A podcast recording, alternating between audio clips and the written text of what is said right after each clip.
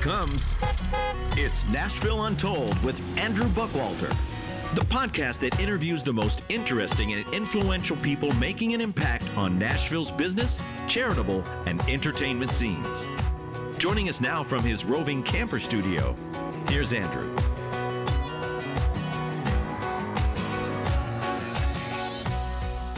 Welcome to episode 15 of Nashville Untold, and thank you for tuning in. Today in the Rambler, I'll be hosting Dan Miller. But I knew our minds are like a garden. If I allow a weed to start growing in there, it's going to multiply and grow. I had to force feed my brain with things that are positive, pure, uplifting, and inspiring. So I carried with me a battery operated cassette player. And I would pop in those old cassettes of Zig Ziglar, Jim Rohn, Dennis Waitley, those people. Listen to those every minute I was in there to force feed my brain those messages and keep the weeds of negativity and pessimism from growing. Dan is the author of the New York Times best-selling 48 Days to the Work You Love, No More Dreaded Mondays, and Wisdom Meets Passion. His 48 Days podcast consistently ranks in the top three under careers on iTunes. I had a great time hanging out with Dan at his place in Franklin, Tennessee. It was a perfect spot to park the Rambler and chat for a bit. Dan loves cars like I do, so it was fun tailoring a few questions around some of the cars he owned at different times in his life. I loved hearing his story, and from a very early age, he had an entrepreneur bug, and it was kind of neat to see just the environment he grew up in and even his family, all that he's accomplished in spite of, uh, you know, a farming environment and growing up a Mennonite. After hearing a story, you will realize, regardless of your environment and life situations, you can push through and accomplish all you set your mind to. At the end of the episode, make sure to stay tuned for a song written and sung by Stephen Day. Now, a word about the local nonprofit of the month, Tennessee Voices for Children. Make sure to check out the show notes for details about the gala that will be in October. One of the programs they have that I'll kind of speak on is the Early Childhood Program. Tennessee Voices for Children's Early Childhood Program provides training and technical assistance to parents and child care staff across the state of Tennessee. They offer training on the pyramid model, adverse childhood experiences, and positive solutions for families. Why it matters, according to uh, a study by Pyramid Model Equity Project, 6,700 preschool children nationwide were suspended at least once in 2013 to 14. Young students who are expelled or suspended experience greater academic failure and grade retention, more negative attitudes about school, and are less engaged in academics. Higher rates of dropout, increased rates of incarnation. So that's why one of the uh, aspects of Tennessee Voices for Children, they're here to help out and pro- I guess lessen those stats. Again, that was from 2013 to 14, so I'm sure uh, there's some updated numbers that probably have increased that. Anyway, so that's uh, that's one of the good things Tennessee Voices for Children are doing in Tennessee. So make sure to check them out and support them. Hello, Nashville. Today I am sitting down with Dan Miller um, in Franklin at his uh, wonderful resort the sanctuary. and so, uh, Dan, thank you so much for uh, joining me in the Rambler. Hey, my pleasure. What a treat to be on my property, yeah. but out here in your Rambler. It makes it easy, right? It does. That's kind of one of the selling points. Hey, you want to do a podcast? I can come right up to your driveway, you know? Um, all right, so Dan is an author of the New York Times best-selling 48 Days for the Work You Love, No More Dreaded Mondays, and Wisdom Meets Passion. He has been a guest on CBS, The Early Show, in MSNBC's Hardball with Chris Matthews, and The Dave Ramsey Show. Dan has spoken at the White House Christian Fellowship and is in high demand as an expert on new opportunities in today's changing workplace. His 48 Days podcast consistently ranks in the top three under careers on iTunes, and the 48 Days Eagles.com community is viewed as an example around the world for those seeking to find or create work they love. Dan has been married to Joanne for over 50 years. They have three grown children and 17 grandchildren and live on nine beautiful acres in Franklin, Tennessee. And I'm getting experience there right now. So that's a little bit about Dan. you got a little bit going on. It sounds like, right? We do. I've had a very full life Yeah. and looking forward to the next 25 years. That's awesome. All right, so I'm gonna dive into a speed round. How long have you lived in Nashville? 30 years. 30 years. Where did you move from and why'd you move to Nashville? Oh, ouch. Moved here from Bowling Green, Kentucky. We had lived there for 12 years. And I had a couple businesses there and had one that I really leveraged. You know, being an entrepreneur, I just leveraged one business on top of the next. Mm-hmm. And all of a sudden, some banking rules changed and I was put in a pretty untenable position. And I sold one of the businesses I had, a health and fitness center, at public auction, thinking I'd at least get out with a shirt on my back, and it didn't turn out to be that way. I woke up the next morning about half a million dollars in debt. So we, did, we didn't run out of town, you know, to escape Right, everybody. right. But in that period of time, while I was working my way out of that mess, I thought, you know, it'd be really nice to just have kind of a fresh start. Mm-hmm. And so we just moved a little bit south. Always loved Nashville. Love the fact there's major airports, easy to get in and out of, a lot of cultural things for our kids who were growing up at the time. So we came down here, but it really was kind of a fresh start for Yeah, me. And yeah. that's when I really moved into this information space where instead of having bricks and mortar businesses, I discovered the power of online businesses and how you can leverage information and build businesses without having employees and buildings and inventory. How cool is that? Yeah. So is that did you have a passion for Corvettes because you lived in Bowling Green, or did you have it before then? I, I was 13 years old when the Corvette Stingray came out, and my dream was to someday have a Corvette. And you know, the funny thing is, I had this fear that by the time I'd be able to get a Corvette, I would no longer want it. Isn't it? It, it was Right. really No, I- irrational kind of fear, but that was my fear. Well, over the years, I've had several Okay. Corvettes. Yeah, but well, I saw the one you posted on Instagram, and it was the silver stingray. I forget what it was. Oh, with the- yeah. oh man, that was beautiful. That, I would say that is probably one of the sharpest. Well, I've had several, but uh, so I, ha- I have one right now. Yeah, yeah, yeah, that's but awesome. Mm-hmm. I, I'm not. I've had lots of other fun cars as well. I love cars that are fun. Being in Bowling Green was was a cool experience because Yeah. I went through lots of tours there at the Corvette plant. And so when you moved to Nashville, you chose Franklin, then, or did you move somewhere else? We moved into southern Nashville at first, rented a place for a couple years to kind of get to know the area. Then we moved to a place in Brentwood, and then we found our way down to Franklin. And we've been down here now for 22 years. Okay.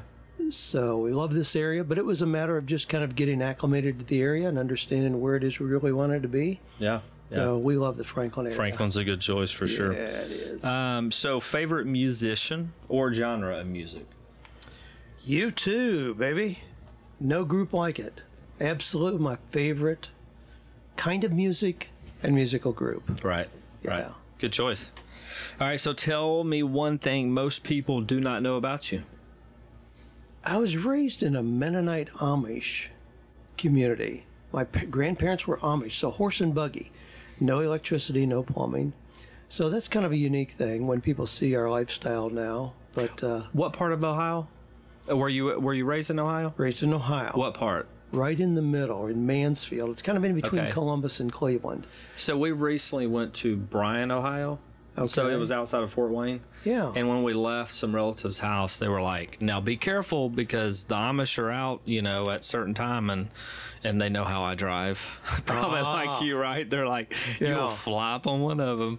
Um, and then I also noticed that you graduated from Ohio State. I did indeed. Nice. The So- Ohio The State. Ohio. So Back in the Woody Hayes days. my father-in-law um, who had passed away three years ago he graduated with a mas- his master's degree there. And then my mother-in-law she graduated from there as well. Um, so i used to always talk smack. My wife and i graduated from university of arkansas. And uh, i would always give them a hard time because the ohio state couldn't beat the sec until arkansas played played them and got beat by them and i was like oh man i can't talk any more smack Oh, yeah. Yep. uh, okay that's cool there. That was a poor farm kids escape from the farm. Yeah. Go to Ohio State. That's good started, school, it? started a branch campus and then moved down to the main campus. Okay. Okay. Sure did. So, what is one of the most exciting places you have visited? Probably, probably in London, south of London. Actually, I only only take it a little farther, and I'll go to the Isle of Wight, which is an island on the southern off the southern coast of England, but just a delightful island. And we, we met people there. We decided to stay there for three weeks one time because we just uh, liked it there. So, but just Okay. quaint towns, great people, compassionate people, care for each other. We were we enjoyed it a lot. That's awesome. And you're traveling quite a bit now, right? Off and on. We are. Yeah. I'm not big on international travel. I like the good old U.S. of A. Yeah, But uh, we've yeah. seen a lot of places, and Yeah. we have kids spread all over the country. So Right. that kind of forces us to to spend some time traveling. Yeah. That's cool. But thus is the life of an entrepreneur because Mm-hmm. you blend work and play where it doesn't interrupt or stop work. Mm-hmm. You just work from a different position. I mean, we were just we just spent three weeks in Florida, and during that period of time, what I usually do is get up early. I'm an early riser. Joanne's not, and I get up and do what I need to do, including podcasts, newsletters, blogs, communicating, all that, before ten o'clock. Then at ten o'clock, we play the rest of the day. Absolutely. Yeah, that's great. I remember the first time when I got in real estate, we were taking a vacation. This it was actually after I had left one of the brokers I was with, and I had total freedom, as I was telling you. And uh, I remember going, "All right, I need to check. I need to put in request for vacation." So I just looked in the mirror and I said, "You want to take vacation?" I said, "Yep." All right, let's go.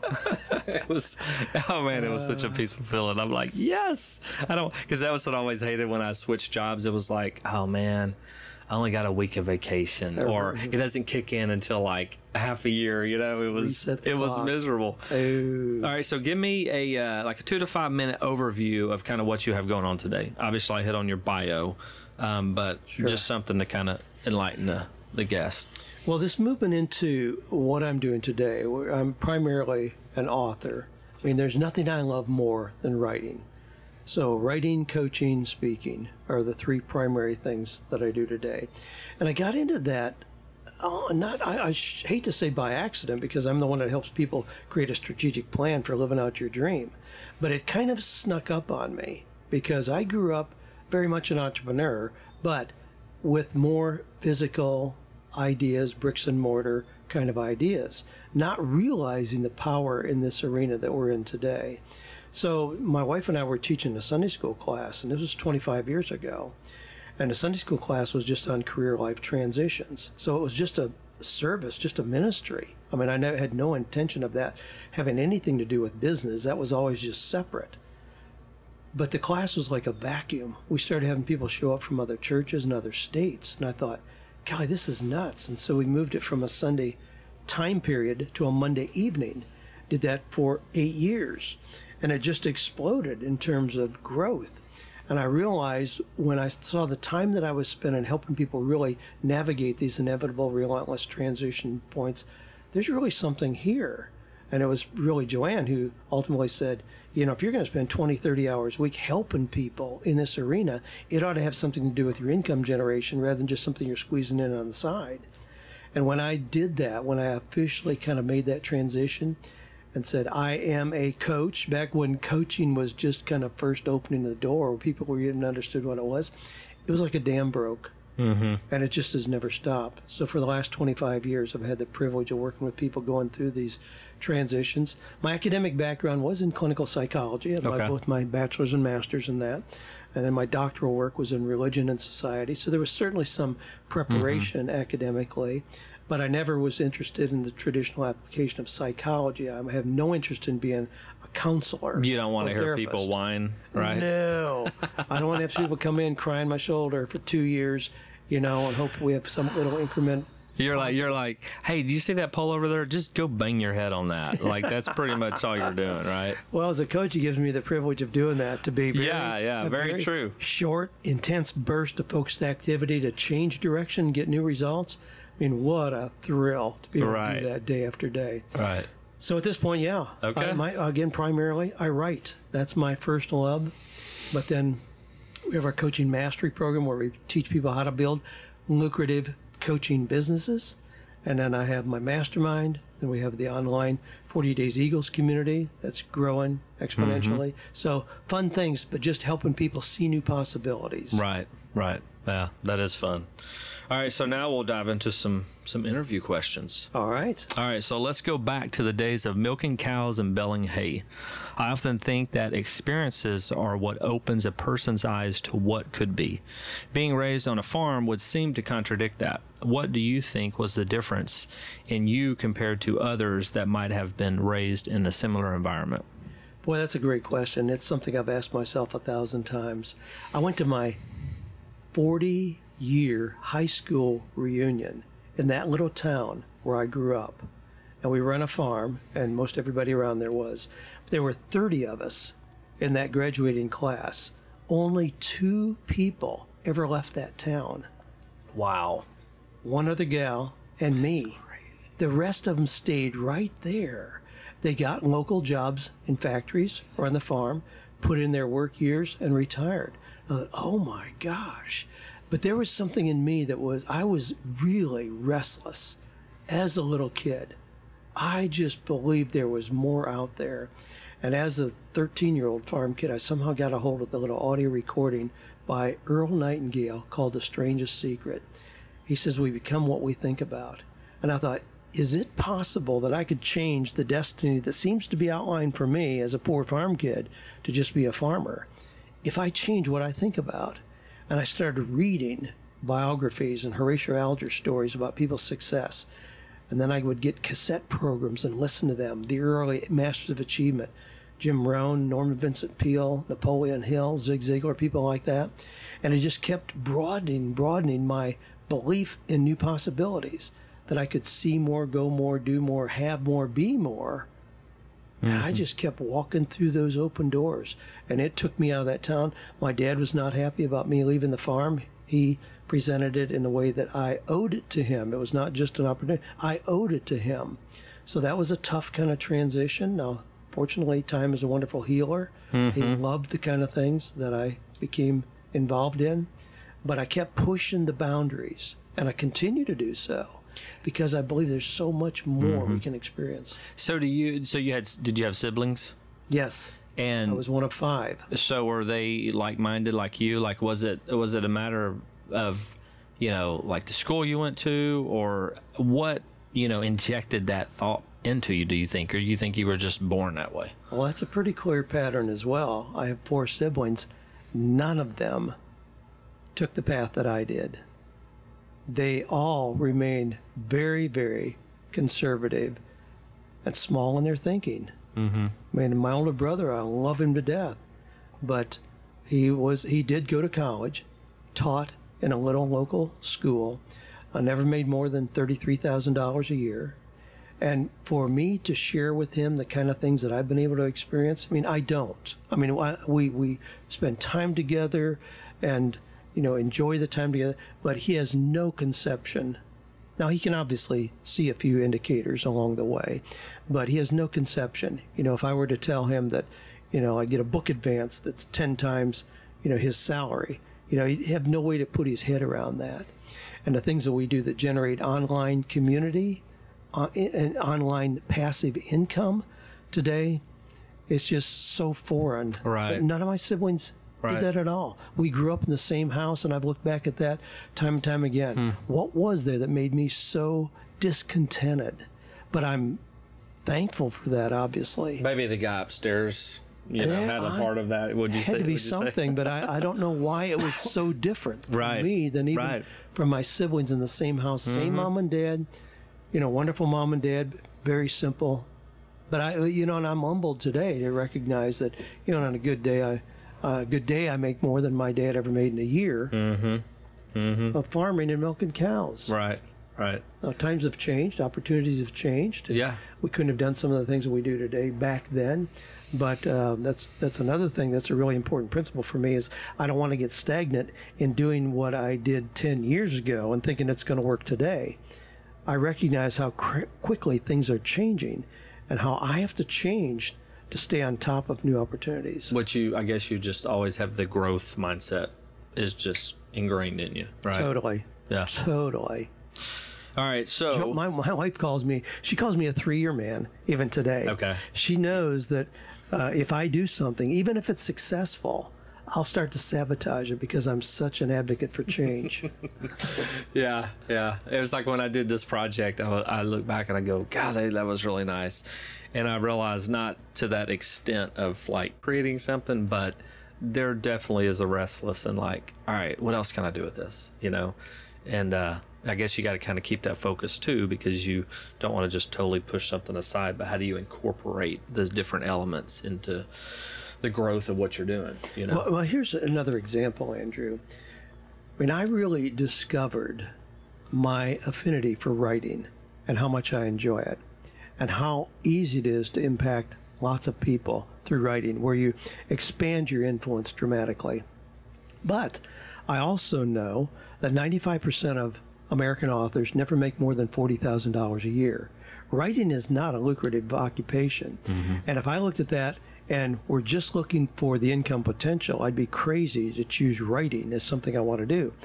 But my response to that is to immediately say, how difficult can it be to put myself in the 5%? I simply look at what most authors do and find things to do that they're not doing. And it's worked extremely well for me. So I continue to do what I'm passionate about, even though statistically, that's not a good thing to choose to succeed financially. But if you do it in a different way, the doors of opportunity just start opening left and right. Right, right. Yeah. All right, so you hear a deep rumble as the car pulls up in the sanctuary drive. You look out the window and see a black 1931 Ford five window coupe parked outside with the driver door open.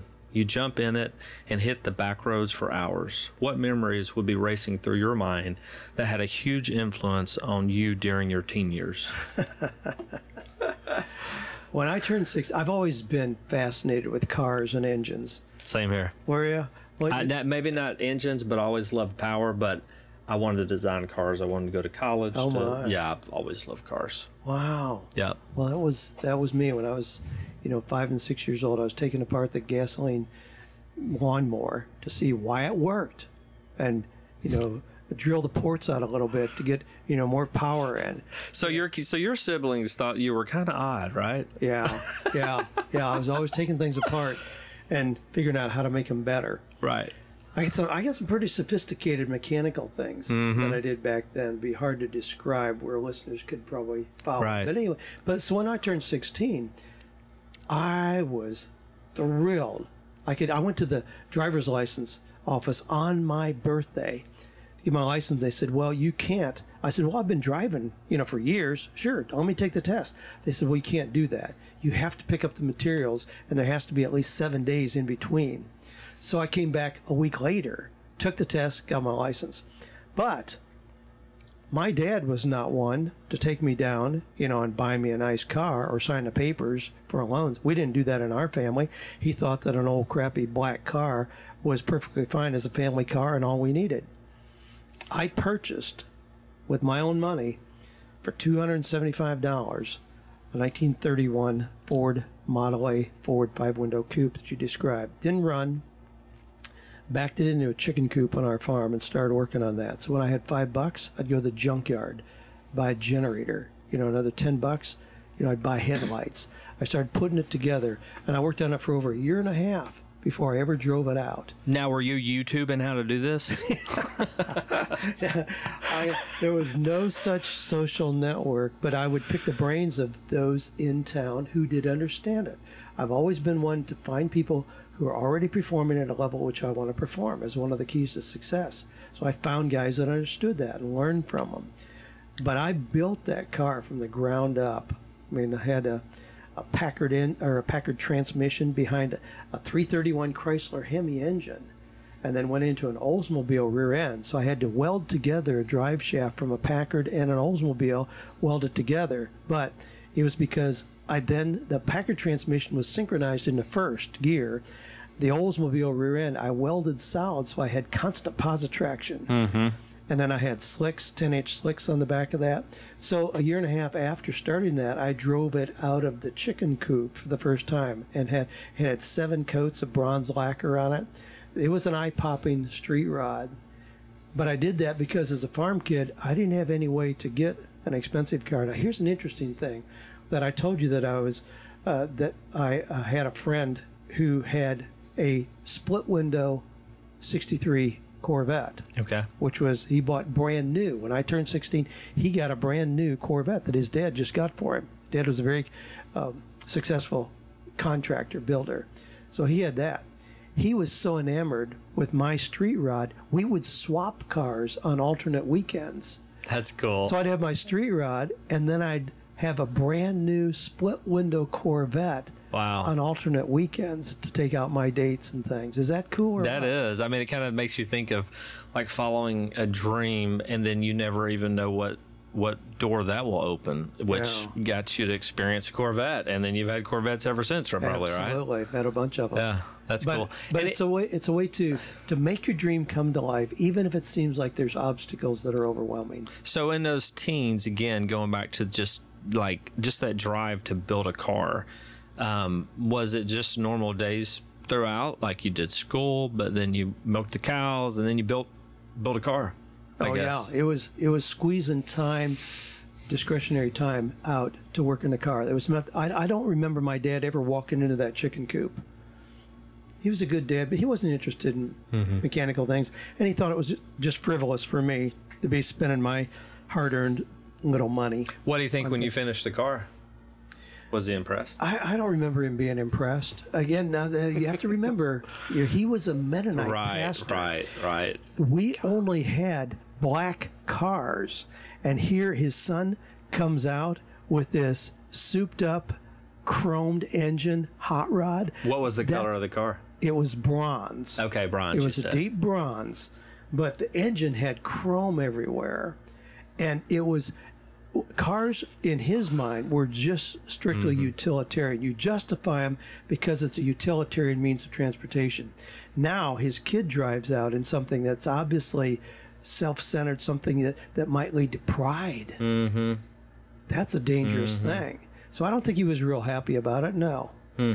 It's really interesting just thinking as you're saying this. I'm just like, again, you kind of define the odds of your family and your environment, you know?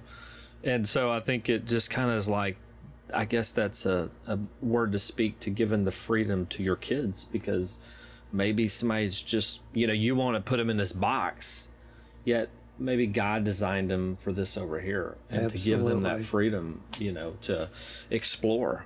And uh, yeah, it's Well, there's a- interesting. there's a verse and, and of course what an opportunity as you well know of being a daddy my goodness there's nothing more exciting both the opportunity too, and yeah. the responsibility mm-hmm. yeah right. but there's a verse that we reference often, often proverbs 22 6 train up a child in the way he should go and when he's older not depart from it and we take that to give us liberty to put our kids in a box mm. and demand that they do this.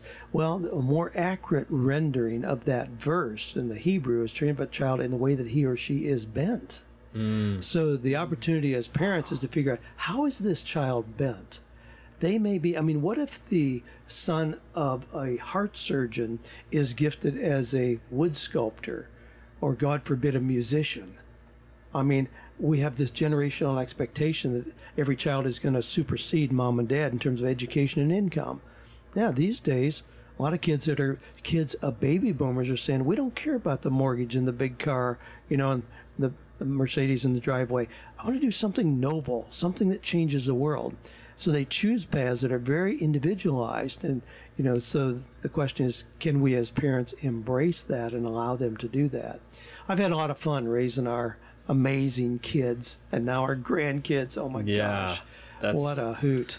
Um, well, it, it, it's interesting you say that too about being bent because I was bent to be left-handed. Yet, even in in me growing up, there was parents correcting their kids because that was Yes. against the norm. And Yes. thankfully, my dad's like, No, he's he's left-handed, and my sister was left-handed as well. And I was really hoping one of my boys would be left-handed, but I think they're all right-handed. But it's just crazy to think, just even that. It's like, oh no, no, keep him in that right-handed box. Yet it's like, man, Yeah. they were designed, you know, created to be left-handed. So that's crazy. All right, so um, you're about to take another ride down memory lane. This time, an Uber driver picks you up in a 1978 Mercury Zephyr station wagon. You jump in the back seat and pull out an old cassette player. You slide in a tape labeled Dan's 1989 Setback and Comeback. What and who played a significant role in the period of in that period of your life? What wisdom did you gain from that experience? Dang, you've done your homework. Wow. When I described that experience in Bowling Green, Kentucky, where I sold a business at public auction and ended up almost half a million dollars in debt, that was a tough period of time. Now, there were a couple of things that played out in that I was advised to just file bankruptcy, certainly a legal option. But that went against who Dan Miller is. I mean, I was raised Mennonite, and there's some things about that that I really value. Your word is bond. I mean, if your word isn't any good, there's nothing left. So I didn't take that path. Now, being the eternal optimist that I am, I thought, eh, a couple years I'll knock this out and go on my way. It didn't turn out that way. Owing the IRS money, for one thing, is uh, pretty challenging because what you owe them initially grows exponentially with penalties and interest. So that was a nightmare. I used to have an IRS agent that would, he would be standing in my driveway at 5:30 in the morning, just as the sun was coming up, just a means of intimidation. I mean, I mm-hmm. don't think they could even get by with that anymore today. But it was in that period of time. I mean, they took everything that we had, the IRS, and then I had all kinds of other vendors as well. But I borrowed a car from a friend that you already described. It was a 1978 Mercury Zephyr wagon. I mean, it was an old crappy car, used a quart of oil every 100 miles or so. The windows didn't work, the air conditioning didn't work, the radio didn't work. But what I had with me as I started commission only, I've never taken a real job. In that period of time, it would have been uh, expedient in some ways, certainly to just take a job. But the math didn't work. I mean, even if I took a job as a university professor, which I could have done, you know, making sixty, seventy thousand dollars a year. I mean, how do you make the math on that work when I owe a half a million and have three kids growing up? Didn't work. So I just jumped right back in again in entrepreneurial kind of things. But one of those was just straight commission sales. And I would drive that old car, but I knew our minds are like a garden. If I allow a weed to start growing in there, it's going to multiply and grow. I had to force feed my brain with things that are positive, pure, uplifting, and inspiring. So I carried with me a battery operated cassette player, and I would pop in those old cassettes of Zig Ziglar, Jim Rohn, Dennis Waitley, those people. Listen to those every minute I was in there to force feed my brain those messages and keep the weeds of negativity and pessimism from growing. Boy, that's a painful, poignant memory. Now, also, I don't, you know, sometimes I hesitate to kind of tell the rest of the story there because uh, those two years I thought I just knocked. It didn't happen that way. It was very, very complicated. I never, for a nanosecond, second guessed the decisions I made at that point. The decision not to get a real job, but to just jump back into things again that have no guarantee, but also no ceiling. And also the fact that I didn't file bankruptcy, but I just chose to honor my word and I paid, I mean, $20 here and $30 there to take care of those debts. But it took me not two years, but 12. Now, in that period of time, you think that's a really formative time for my kids growing up.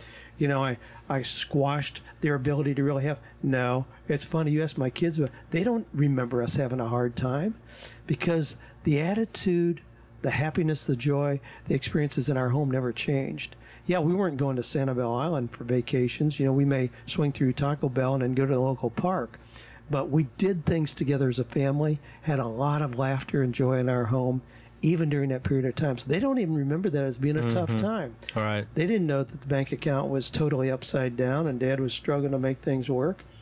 Now, mama knew. And she stuck with me, and of course, that's another really significant Right. thing, part of your question. Right. You know, w- without her unconditional support, uh, that would have been a different time. You know, if she would have been angry and upset and demanding that I stop these stupid entrepreneurial kind of things that I'm doing, you know, chasing ideas that I get a job, I probably would have done that. But she did not do that.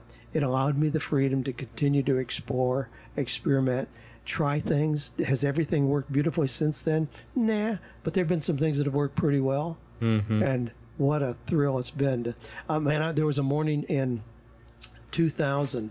It was September of 2000, where I walked in my office and had 14 pages of IRS lien releases come through the fax machine.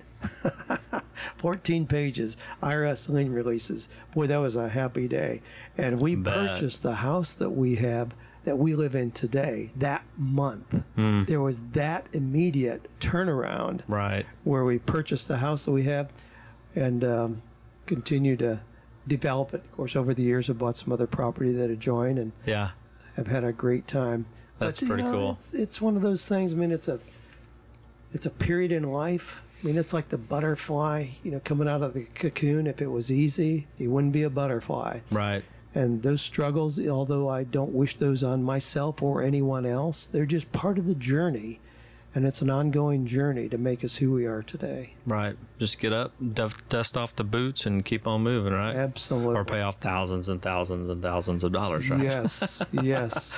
All right, so you have a few of your favorite sports cars to give to people that have made a huge impact in your life.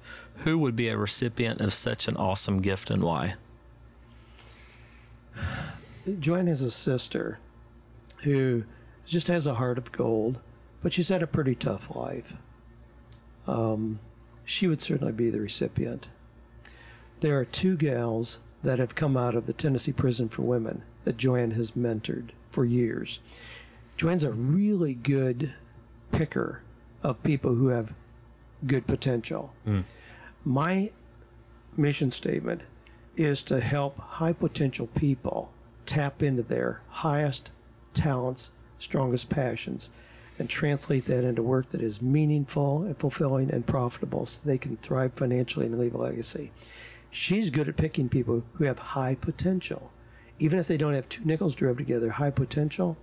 But we've got a couple ladies that we've helped out, or we have, in fact, given them cars and other things over the years, but certainly deserving of that. So when you were going through, you know, I guess your transition into the business stuff, did you did they have the coaching aspect then or were you really just a force within yourself to just keep moving forward? I've always looked for mentors. I've always looked for people who were at a level of success that I wanted to attain. I've never been bashful about asking those people. And, you know, sometimes uh, people assume that those who are successful are really uh, close chested. You know, they, they hold their cards close to their chest, you know, and they don't have time for it. I find that to be the opposite. People who have nothing are the ones who are trying to hang on to what they have and tight with their time and resources. People who have been blessed with a lot of resources, I find to be very, very open-handed, and I've learned so much from people who are, have been ahead of me in the game of success. So I've always reached out to people like that and mm-hmm. ask, and have been given a wealth of information by people who were, it wasn't strictly it wasn't really coaching. Yeah i mean I've been, I came into coaching when it was just kind of developing as a concept outside of the sports arena where we you know so people say gee you're a coach. Well gee do you coach soccer or baseball or football? No i coach people and mm-hmm. life transitions. So it's been delightful to watch that whole profession really blossom and grow. Yeah. and at this point, my coaching is almost exclusively done with people who want to become coaches because people came to me saying, How can I do what you've done with this arena of coaching? Gotcha. So rather than working with the individuals, I work primarily with coaches. Okay. All right. So in this uh, this next minute, I'm going to give a shout out. A shout out to one of your favorite restaurants and a favorite nonprofit, and why. Absolutely. One of my fairly new favorite restaurants is Tito's down in the Berry Farms area, just Okay. south of us here, south of Franklin. And I'll tell you the reason. There's another Mexican restaurant. Now, that happens to be one of my favorite foods. There's another one that I've been going to for years, and it's eight minutes from my house. So I have a lot of lunch appointments, and I knew it was eight minutes from my house. However, with the growth and development in Franklin, that has changed. And all of a sudden, instead of eight minutes, it's 25, 30 minutes sitting through traffic lights where I watch it change a couple times and don't move. So I've elected to go down the back way where there's no lights to one exit down. I can get there in eight minutes. And so that's my new favorite restaurant. Nice. Now, Tito's. Tito's. Tito's restaurant. Absolutely. How about nonprofit? Nonprofit Narrowgate. Narrowgate is an organization. Um, they have, I uh, was on the board for years, but it, it's an organization that brings in young men between 18 and 25 who have made some poor decisions that have left them in crisis bring them in, and it's a real, I mean, it's a ball busting six month program. The first six weeks they live out on the land, no, mm. no, no heat, air, water. Six weeks just to break them of all old habits. But it's a matter of then walking them through a process of rebuilding a life that is really strong in character, integrity, godliness. Uh, we have things on the property that teach them woodworking, uh, metalworking, things like that, where they're using their hands to create things. And I'm a big believer in what that program does. The testimony is out there. Young men who have come out of that and gone on to uh, become CEOs, leaders in every industry. It's a phenomenal program. And is it local? Narrowgate. Okay. Yes, yes. That's also the property is about uh, an hour and 20 minutes southwest of here. Okay. But their offices are here in Franklin. Okay. So when you have a problem and you put yourself out there, obviously you will get positive and negative feedback. How do you not take it so personal and possibly learn from it? I've discovered that anytime you raise your head up out of the rabbit hole, somebody's going to want to whack you on the head. Remember that yeah. old fair game? Um, whack a mole. Oh, it's still at uh, uh, Chuck E. Cheese. Is it really? There you go. That, yeah, or whack a duck or something. But yes, I love that whack a mole. Yeah, pops his head up, you know, whack him on the head. And as soon as you have any level of success, there are going to be people that do that. I have to realize the name of the game is not trying to please everybody. In fact, if you are pleasing everybody, you probably aren't saying or doing anything that's really important. Robert Kiyosaki, who wrote Rich Dad Poor Dad, I heard him say something years ago that really kind of resonated with me. He says, if you're saying something important that really is going to change the world, you're probably going to have a third of the people who love you, a third who hate you, and a third who just don't care. I'm pretty comfortable with that formula. So when I have people criticize, I, I get criticism. Golly, you know, you this is ridiculous. I had a guy just this last week who said, you know, you've been deceived, just like Adam and Eve in the garden. You've been deceived into thinking there's something better than being on that dairy farm. You should have been content there. Now, I don't know where that came from, but I mean, you got to be kidding me. Well, maybe it's a stand up comedian and you just start laughing like crazy, well, right? I, I, did. I did then. And I love that because it gives me such great fodder to write moving forward. Right. But there, there are people who criticize my theology in thinking that we can have what we want and we can go after big dreams and that that's not a biblical or godly principle. I'm very comfortable with that. I don't expect everybody to believe as I do, but uh, therein lies the freedom. Mm-hmm. To be individualized. I mean, again, back to the responsibilities we have as daddies to help our kids find their individual path. It may not be exactly as we have chosen or as we would do. I, one of my books is Wisdom Meets Passion, and I wrote that together with my son, who lives a very different life. Meaning, he wanted to go to Africa, and he's one of those who could care less about having a mortgage and a white picket fence. You know, he wants to be a world changer, and uh, made some decisions along the way that I would not consider real wise. And yet, at the very core, we're identical in mm-hmm. our values, in our beliefs. I love that that he can make different choices. He could care less about having a Corvette. Here I am, his dad. You know, I want the fast, you know, fancy car. He could care less about that. He could ride a bicycle, and he's perfectly fine with that. So I just I like that we can mm-hmm. find our individual path. That success is not a cookie cutter process; it's a very individualized process. But therein again lies the responsibility to find out what does that mean for us, mm-hmm. and then walk that out. What does that look like? So was it a challenge obviously being raised and you were different than your siblings and your parents, then raising three kids and having to give them that independence and freedom. Was it a challenge throughout that to where you had to kind of step back and be like, all right, gotta gotta let them breathe, or did you naturally have a you know, a bent to let them, you know, try things. I think I had more than an average bent to let them try that because of my own mm-hmm. upbringing. I was raised in such a strict, conservative, legalistic environment where I, there was a whole lot of clear do's and don'ts. We don't dance. We don't go to movies. We don't do a whole lot of things. We only drive black cars. It was real clear. And to step outside of that was a real immense struggle. Right. So becoming a dad myself, I said, I don't want to do that. I don't create want to create these narrow boxes that build resentment in my kids. So we gave them an enormous amount of freedom and helped them. We had fun with them finding their own individuality. So that was that was a fun process. I, I have loved every stage of being a daddy. You know, you hear parents talk about, you know, the terrible twos. Right. I hate that. I hate it. Oh, I really do. I've always nuts? said, I've always said, do you think about what you're saying? Because, like, you know, sometimes it's terrible twos, threes, four, five. I think it's a parent problem. Yeah. But uh, but I really I've never said that. I've never wanted to refer to my kids as terribles because I love every season. You know. We- now, granted, some of them are frustrated, but still, it's like it's part of it. You know. Oh, we enjoyed every age of our kids and continue to do so, which I really find um, uh, just being a rewarding experience. So the book you wrote with your son did was that kind of in that? Uh, what was it, Grace? Wisdom meets passion. Yeah, was that kind of tailored in there, or as far as like how to go through life as a parent and give them that freedom? Well, Does the that book, in the there? book really addressed generational, different generational approaches to money, education, relationships, success, and all that. That's really the focus. But interestingly enough, when I speak on that book, the topic, what I have as soon as I stop speaking is a lineup mm-hmm. out the back of the room of dads who are saying, How can I have the relationship with my son that you have with yours? Mm-hmm.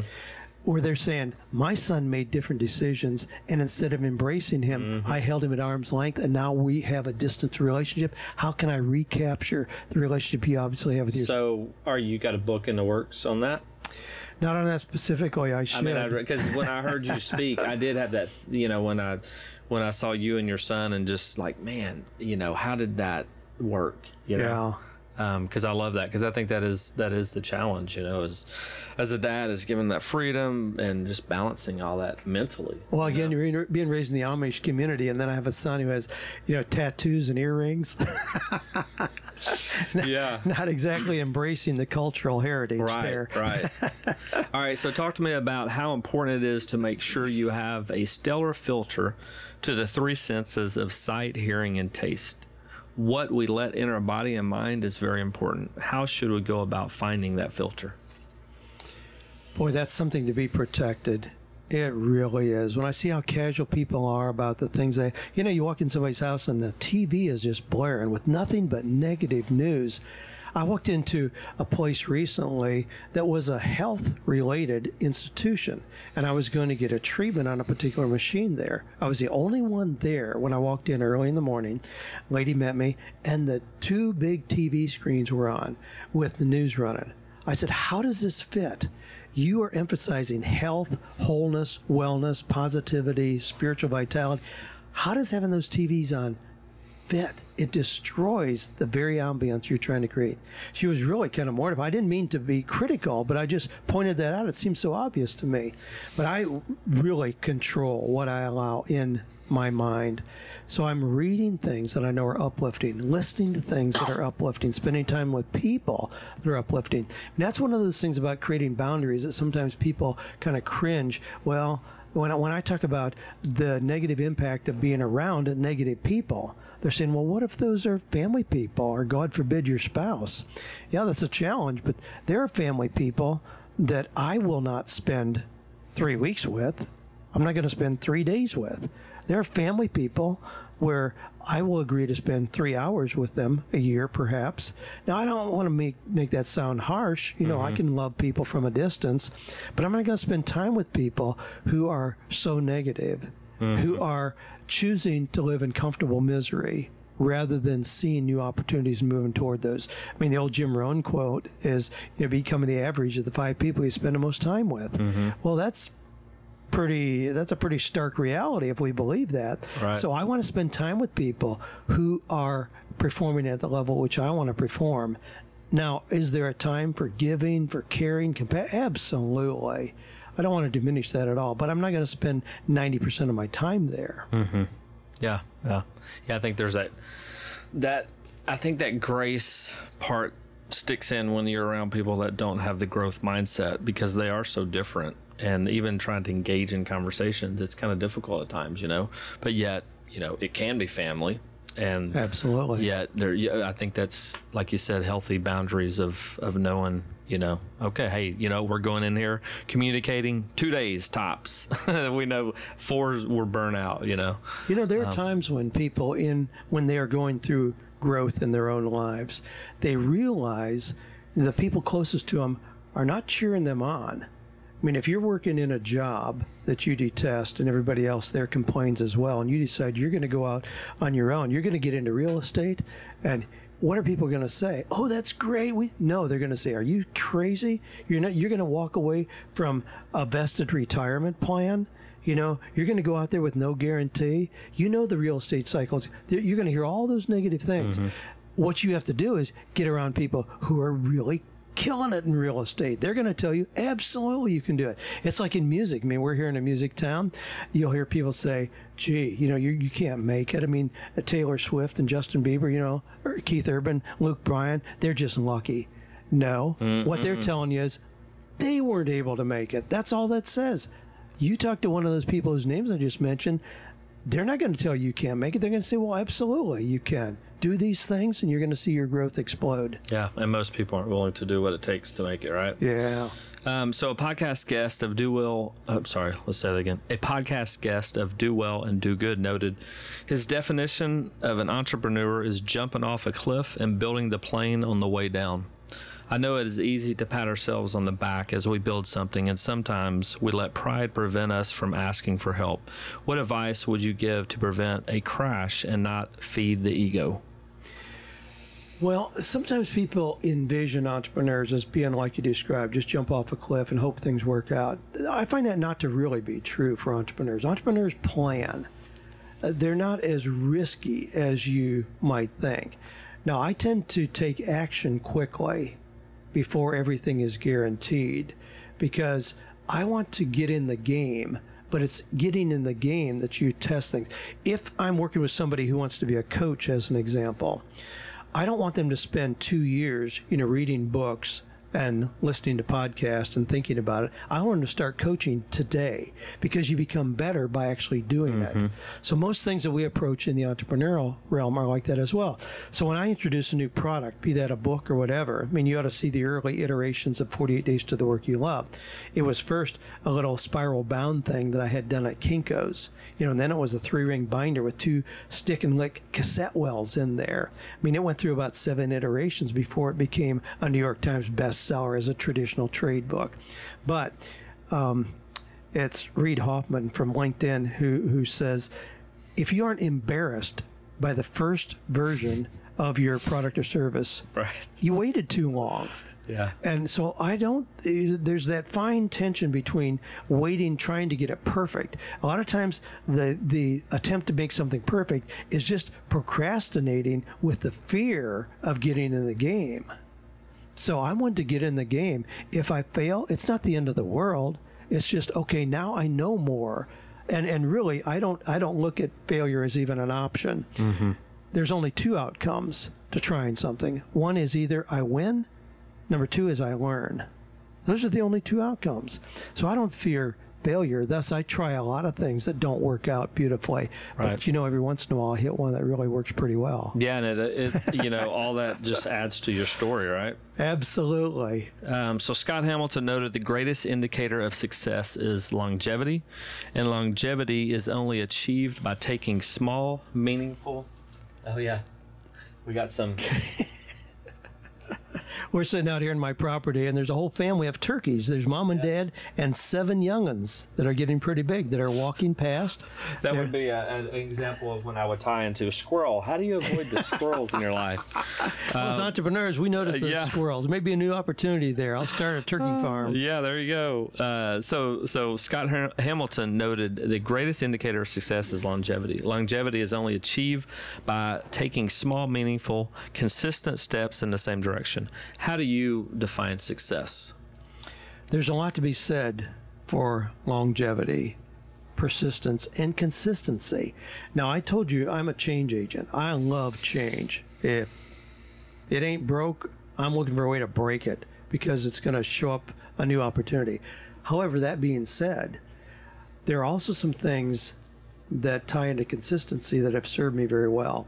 In August of 2000, so we're talking 18 years ago, I started my first digital newsletter. I had been doing a physical newsletter. You know, we'd come up with things, and it, it was about a three week process to get things printed and sent out. I mean, think about how obsolete that is today. So it's old news. Where today I can we can have this conversation. I can have something about that in my newsletter tomorrow that mm-hmm. goes out to people. But I started a digital newsletter. Got resistance from people who are used to getting the physical newsletter. I said, "Nah, you know that's over. I'm going to move into this." But I said every week I'm going to send out career tips for people. That was eight, eight, over 18 years ago. I've never missed a week. Never missed a week. That speaks to people. My podcast, I was on terrestrial radio, WTN, here in Nashville for six years, and then discovered this crazy thing called podcasting. I would take segments of my radio show and put them up. Mm-hmm. And I did that the first time in December of 2009. So we're at nine years on that but I said I'm going to do a podcast every week. I've never missed a week. So it doesn't matter if we've been out of the country or I've never missed a week. The consistency builds trust. So even though I'm an entrepreneur, it doesn't mean that I'm wiping the slate clean, you know, every year and just starting over and doing something new. No, building consistency builds trust, and trust builds rapport. That leads to permission, and people pull out their wallets and do anything that you offer. Right. That's a Yeah. pretty predictable path. Right. So I do believe in that. This thing about being an entrepreneur doesn't mean just, you know, follow the squirrels and every six months you're doing something new. Right, right. So with the with success though, and even defining it, like I heard some other day, and they were looking at it from a monetary standpoint, and they were like, "Yeah, I'm just not, you know, I feel like I'm not being very successful." And I thought, you know, maybe you have defined success incorrectly, you know, because I think there's the business aspect, but family and just that whole balance of, Yeah. you know, defining success, you know. Well, there, there. I think there are seven components in a wheel of life. So those include things like you know family, certainly finances, you know career, but also you know social, personal development, spiritual vitality, those things as well. So yeah, uh, financial is just one tool for success. But I define success, certainly not original with me, but as the progressive realization of worthwhile goals. Thus, somebody can decide they're going to go to Africa and drill wells for those people and live on $10,000 a year and be totally successful. The progressive realization of worthwhile goals. That also means a sophomore in high school can be successful. So it's not just tied to when you have a million dollars in the bank. Not at all. Mm-hmm. That's a very artificial definition of success. As I indicated, you know, I have kids who have chosen their path to success having very little connection to finances at all. Golly, I embrace that. I'm thrilled with what they're doing. So it's it's Yeah, just yeah. one it's just one tool. We have to be careful about thinking that it's. And the other thing about that too, Andrew, that I see people, they think success is a destination. Success is when I get to this point, and they miss the value and the joy of the journey. Mm-hmm. I've enjoyed the journey, and those times where I've had the lowest financial success of my life, I still love the journey, the times with my family, my kids, the things we did, relationships that were developed, nurtured during that period of time.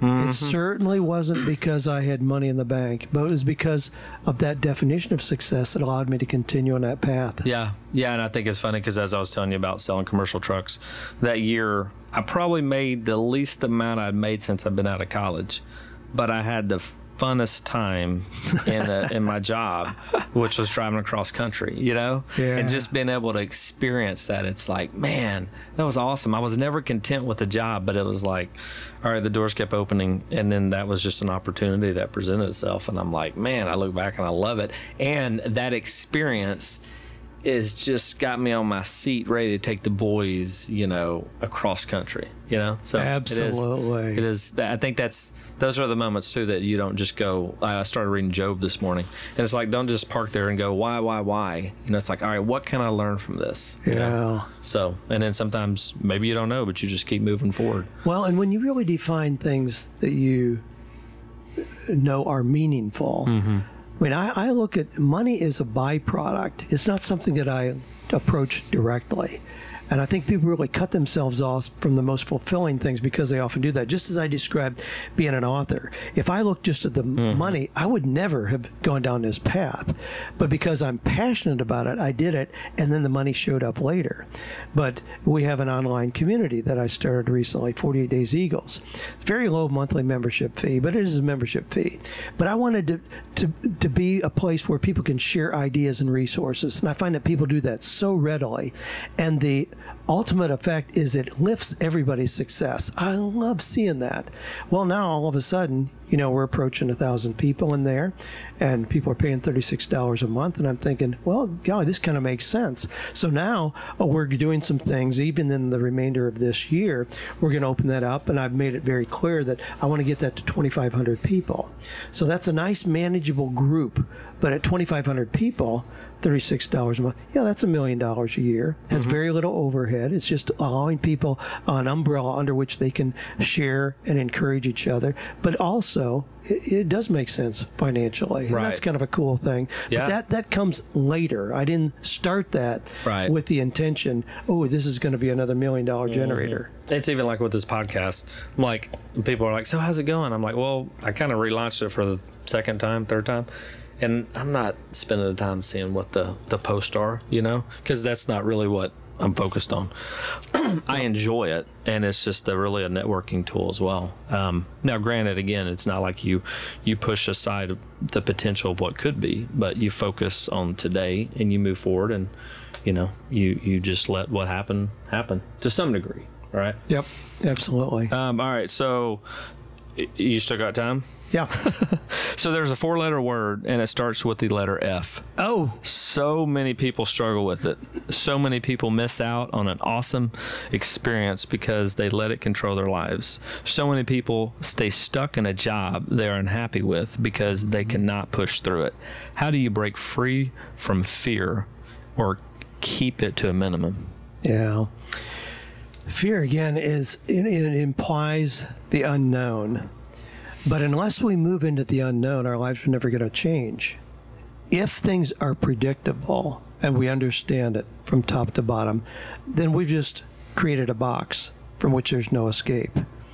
So fear, I mean, I don't like to use that word. In the, in the same way, I don't like to use the word risk. It implies something negative. Mm-hmm. Do I feel fear if I'm going to walk off that cliff, or if I'm going to do, you know, go off the platform on a zip line, or if I'm going to try something new, like turning the shower on totally cold and stepping into it, you know, sure. Am I going to feel fear if I launch a new course or if I write a manuscript and turn it into a publisher? Sure. So it's going to be an inherent part of anything we do that's stretching us, even if it's in a very positive growth direction. So I don't. I mean, we have to get past thinking that fear is a negative thing. It's a very natural part of growth and moving toward new possibility. Right. Yeah, I get that. So then what would you define people who are stuck in, you know, going forward or wanting to, you know, they hate their job, they want to leave, Yeah. but something's holding them back. Um, how would you define that? Like, They, they have an unrealistic understanding of what they can move to. When I talk to somebody who's wrapped up in fear or discouragement, frustration, anger, resentment, guilt, all those mm-hmm. negative emotions, I know they're looking at what has already happened. If we can draw a line in the sand and get a clear sense of what they can move to, all of a sudden we get optimism boldness, confidence, Mm-hmm. enthusiasm, and all those negative emotions start to dissipate. So it's people who have no sense of what the possibilities are that they can move to. Mm-hmm. Yeah, They yeah. see the current reality as the only thing that's possible, which is never, ever true. Nobody has to go to a job they hate. Now, do you choose to do that today because you want the paycheck on Friday? Yeah, that may be true, but you don't have to go there. And the feeling that people are trapped is never true. I work with a lot of dentists, attorneys, engineers, people like that, who by virtue of their academic experience and work experience feel trapped in what they're mm-hmm. doing. And a lot of them are saying, I don't want to do this anymore. You know what? We have a whole lot of really fun stories about people like that who have taken a new direction. Yeah. It doesn't mean they need to compromise even where they are financially. A lot of times mm-hmm. people think like that, well, how else am I going to make $400,000 a year? Goodness, in today's environment, there's a whole lot of ways to replicate that that income. And if you're bright, as you obviously are from having completed all those programs and all that, we can figure out other ways. Mm. Now, is it going to be just polishing your resume and going down the street and getting a job? No. But we can certainly come up with ways where you can do that. And I've got just fabulous stories about people who have broken out of something where they felt trapped, and yet in reality, they certainly are Right. not. Yeah, I like that. I like that because, like you said, fear is a reality of what people will feel, good or bad, and that's usually not always the term that holds them in bondage to that position. It's just not opening their eyes to different experiences, you know, or the different emotions. So Yeah. I like that. That's good. Um, I don't want, you know, I, I don't want to eliminate fear from my life. Right. right. But I, I don't want fear to be absent. If fear is absent, again, I'm uh, coasting. I, I'm on cruise control and I'm missing opportunities. Right. No, I don't want fear to be in the driver's seat, but I don't mind if that sucker's in the back Right. seat. Yeah, if I didn't have fear, I'd be doing 90 something miles an hour around a curve in this camper and like, no, actually, I need to slow it down because Yeah. I don't want to lose. Yeah, yeah. Yeah. Yeah. I totally agree. All right. So I know you have an awesome family that is living life to its fullest, and you have a wonderful wife of 50 years. Looking back over being a father and a husband, what is a bit of wisdom you would pass along to people starting one of those journeys? Boy, that's a deep question. My goodness. You know, when I look back at the person I was, my wife was 17 when I met her. I was 18. She walked into her first day at the Ohio State University. I was a big sophomore. And I saw her and I asked around, I said, Does anybody know who that girl is? And what I did is I actually followed her. Mm-hmm. And she walked in and put a note up on a bulletin board that said, If there's anybody that lives in this part of town, I would appreciate a ride from my house to school till I figure out something. I looked over his shoulder and I said, Well, you know what? I come right by there. I'd be. now, it was totally not on the way at all. It was totally. I lived out in a farm. Right, Right. It right. had nothing to do with my path. I said, I come right by there. I'd be happy to give you a ride for the next couple of days until you find somebody that, you know, you make Mm-hmm. it consistent. with." That was how we met. And of course, that path never stopped. I kept Right. giving her rides. And you're still stalking her to this day, right? Still stalking her to this day, but she was gorgeous then and is gorgeous today. Uh, I we were we were so ignorant. I mean, this wasn't like we had things figured out and we understood each other so well and we predicted this life. I mean, we're so different today. Th- this idea of finding the perfect person is just ludicrous we found each other. We were both coming from homes where that were not very positive. We hung on to each other. We got married. Our first home was an eight by forty-two foot trailer. A little bigger than the one we're in here, but not much. Right. We lived in that for four. We thought it was magnificent. That was our first sanctuary.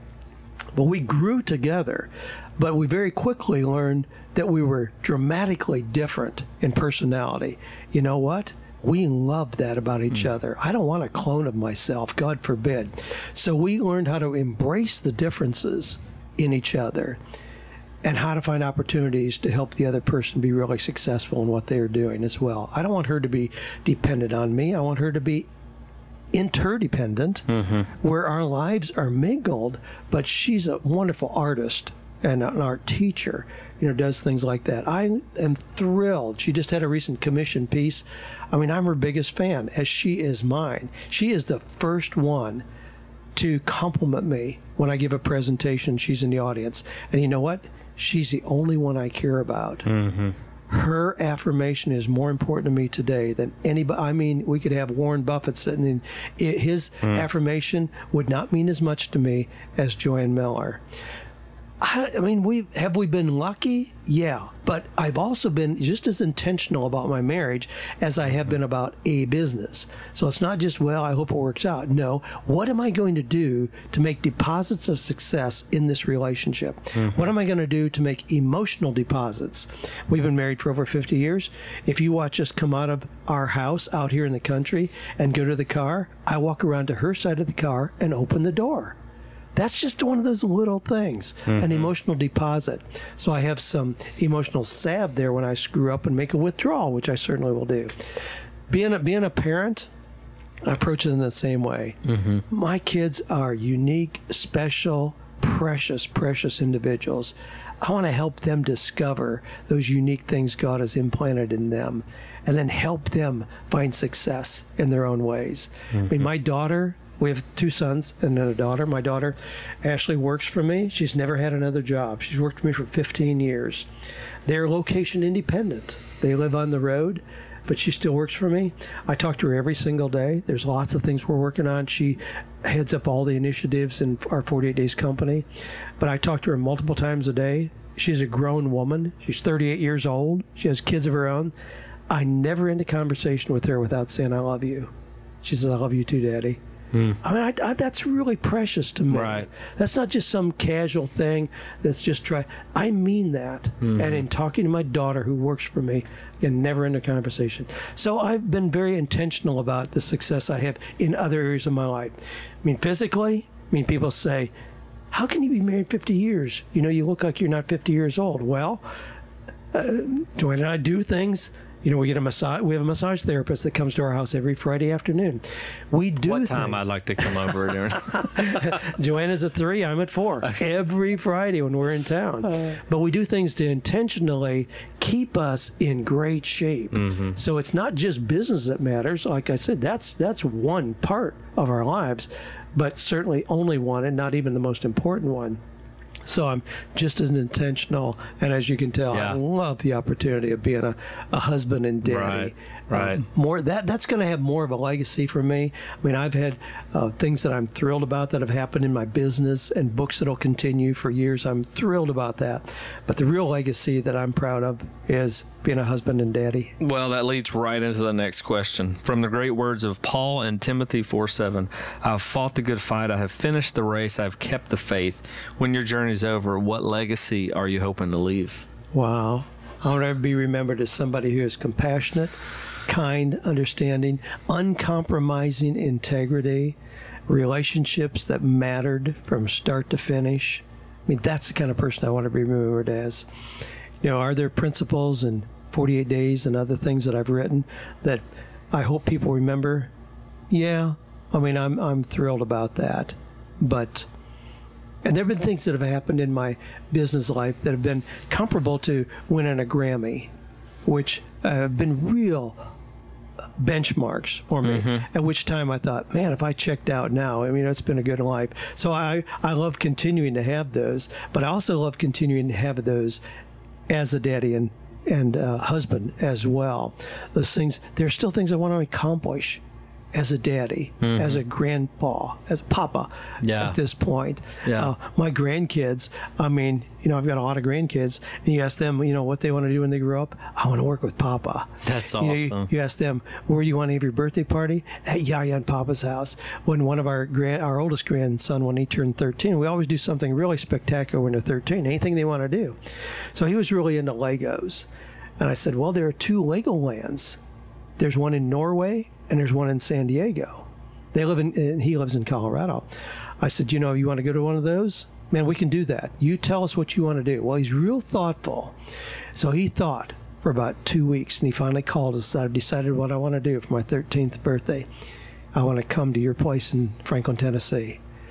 Wow. I was sitting there listening. I'm like, is he going to say that? Man. Yeah, of all the places in the world, he wanted to come and Mm. spend time with us right here at our home. I mean, that says a lot. It says a lot grand- about the memories you've Oh, created here. When the grandkids would rather come to our property than any place in the world. Yeah, that uh, man, I, I can take that to the bank. and you bought him a massive Lego set, right? Because that saved y'all a lot of money. Uh, That's awesome. Well, that's that's cool. Well, Dan, that's all the questions I got. So uh, We covered a lot of territory. We did. You came prepared. We did. I we appreciate did. that. Appreciate your time. And so tell the audience how they can find um, you online and then uh, the books that you would uh, have them read All right. That Well, you've that- that's written, obviously. That, that, okay, you want to live it? Yeah. I, mean, I have books that I value greatly that I think everybody ought to read before they're 13 years old. But I'll, And actually, I heard that on a podcast, and I want to go back and listen to it because I need to. Like, I want. I was telling my boy um, about that. So my because he's a son, eleven. he's 11. Yes. There you go. Actually, so what are the what are the ones before? Well, how to win friends and influence people. Dale Carnegie. That's a that's a must. See you at the top by Zig Ziglar. Magic of Thinking Big. David Schwartz. Acres of Diamonds. Russell Conwell. I mean, those are some that are just givens in there for the formative years. Now, Okay. however, I mean, I, I always I have been impacted by books more than any other force. I mean, books have opened opportunities for me like nothing else, and continue to do so. I mean, I'm a mm-hmm. voracious reader and continue to be impacted by books, but I'll, thus the love of writing as well. So, people can go to 48days.com. I mean, that's pretty easy to find. So, anything 48 days, they can find resources, lots of articles, ideas, ways to share with other people. And then 48dayseagles.com is our membership community.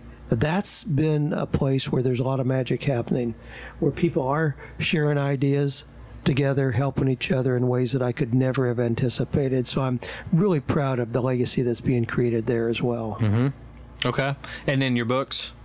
48 Days to the Work You Love, No More Dreaded Mondays, Wisdom Meets Passion, Rudder of the Day, Write to the Bank. Got one I'm working on right now. I'm not. I'm not selfish. I'm just smart. The power of investing in yourself. I've been speaking some on that, and I'm so excited about the content. I can't wait to get it out there. But there's nothing that I've ever seen that gives a financial return like investing in yourself. Mm-hmm. So that's coming. That'll be coming in the next six months. Okay. All right. Well, Dan, thanks again for your time. Absolutely, my pleasure. What a delight with the uh, questions you laid out here. Helped me rethink some of the things I've been privileged to live through. Thanks, Andrew. You're welcome. What a great time I had hanging out with Dan Miller. I drove away from the sanctuary with some new insight and some gained wisdom. After hearing Dan's story and others as well, I am amazed at what one can accomplish in spite of their culture, environment, or upbringing. If you have a great idea, just keep it in front of you as a goal. Just be reminded of what you want to accomplish and also surround yourself around great people that will help push you forward. Next week, tune in. I will be hanging out with Chad Jeffers. We had the pleasure of hanging out in the Rambler in a Toys R Us parking lot in Franklin, Tennessee. Chad has a pretty exciting life. He tours and plays guitar with Carrie Underwood, writes music, speaks, and teaches some at Belmont University. Make sure to tune in next week to hear Chad's story.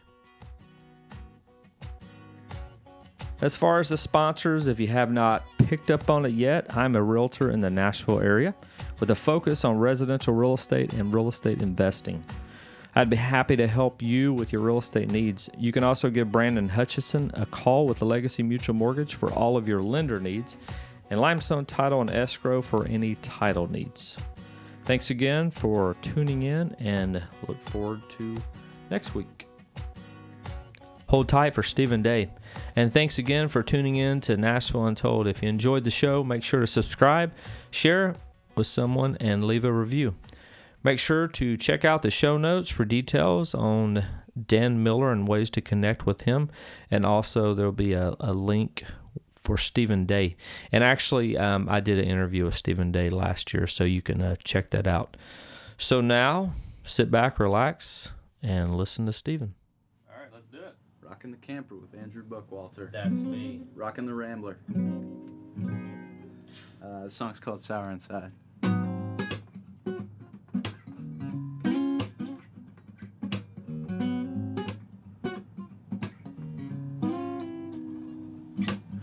Well, Mama told me not to mess around and watch out for that candy type. They can take your thinking now. Though she may look real sweet, that might not be the case. A good personality ain't bought with a pretty face. She'll pull you in, and then pretty soon you'll find she may look like sugar, but she's sour inside. Hmm. A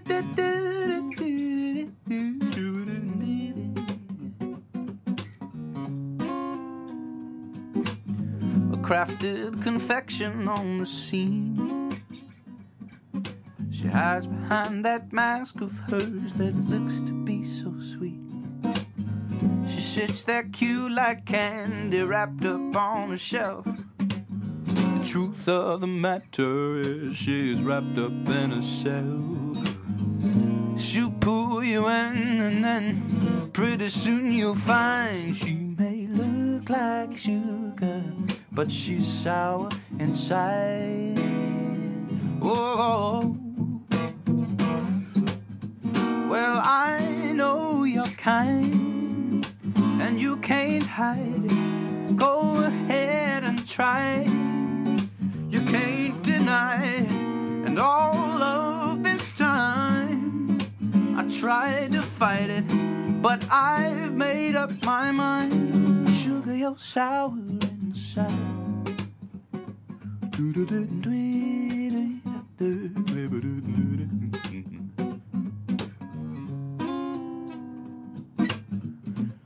be showing all the signs, and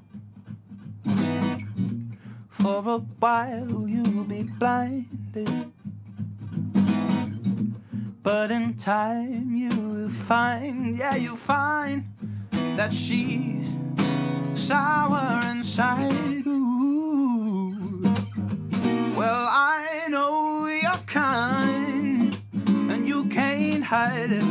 Go ahead and try. You can't deny it, and all of this time I tried to fight it, but I've made up my mind. Sugar, you're sour inside. Sugar, you're sour. Oh, sugar, you're sour. Mm, sugar, you're sour. Sugar, you're sour.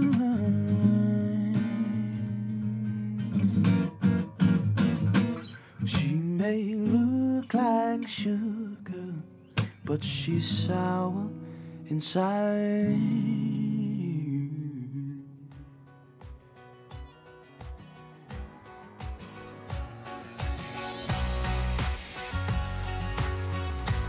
We hope you've enjoyed listening to Nashville Untold with Andrew Buckwalter.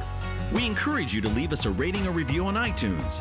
And be sure to subscribe so you won't miss a single episode. To be a guest on the show or to share your thoughts, send us an email to podcast at andrewbuckwalter.com. Until next time,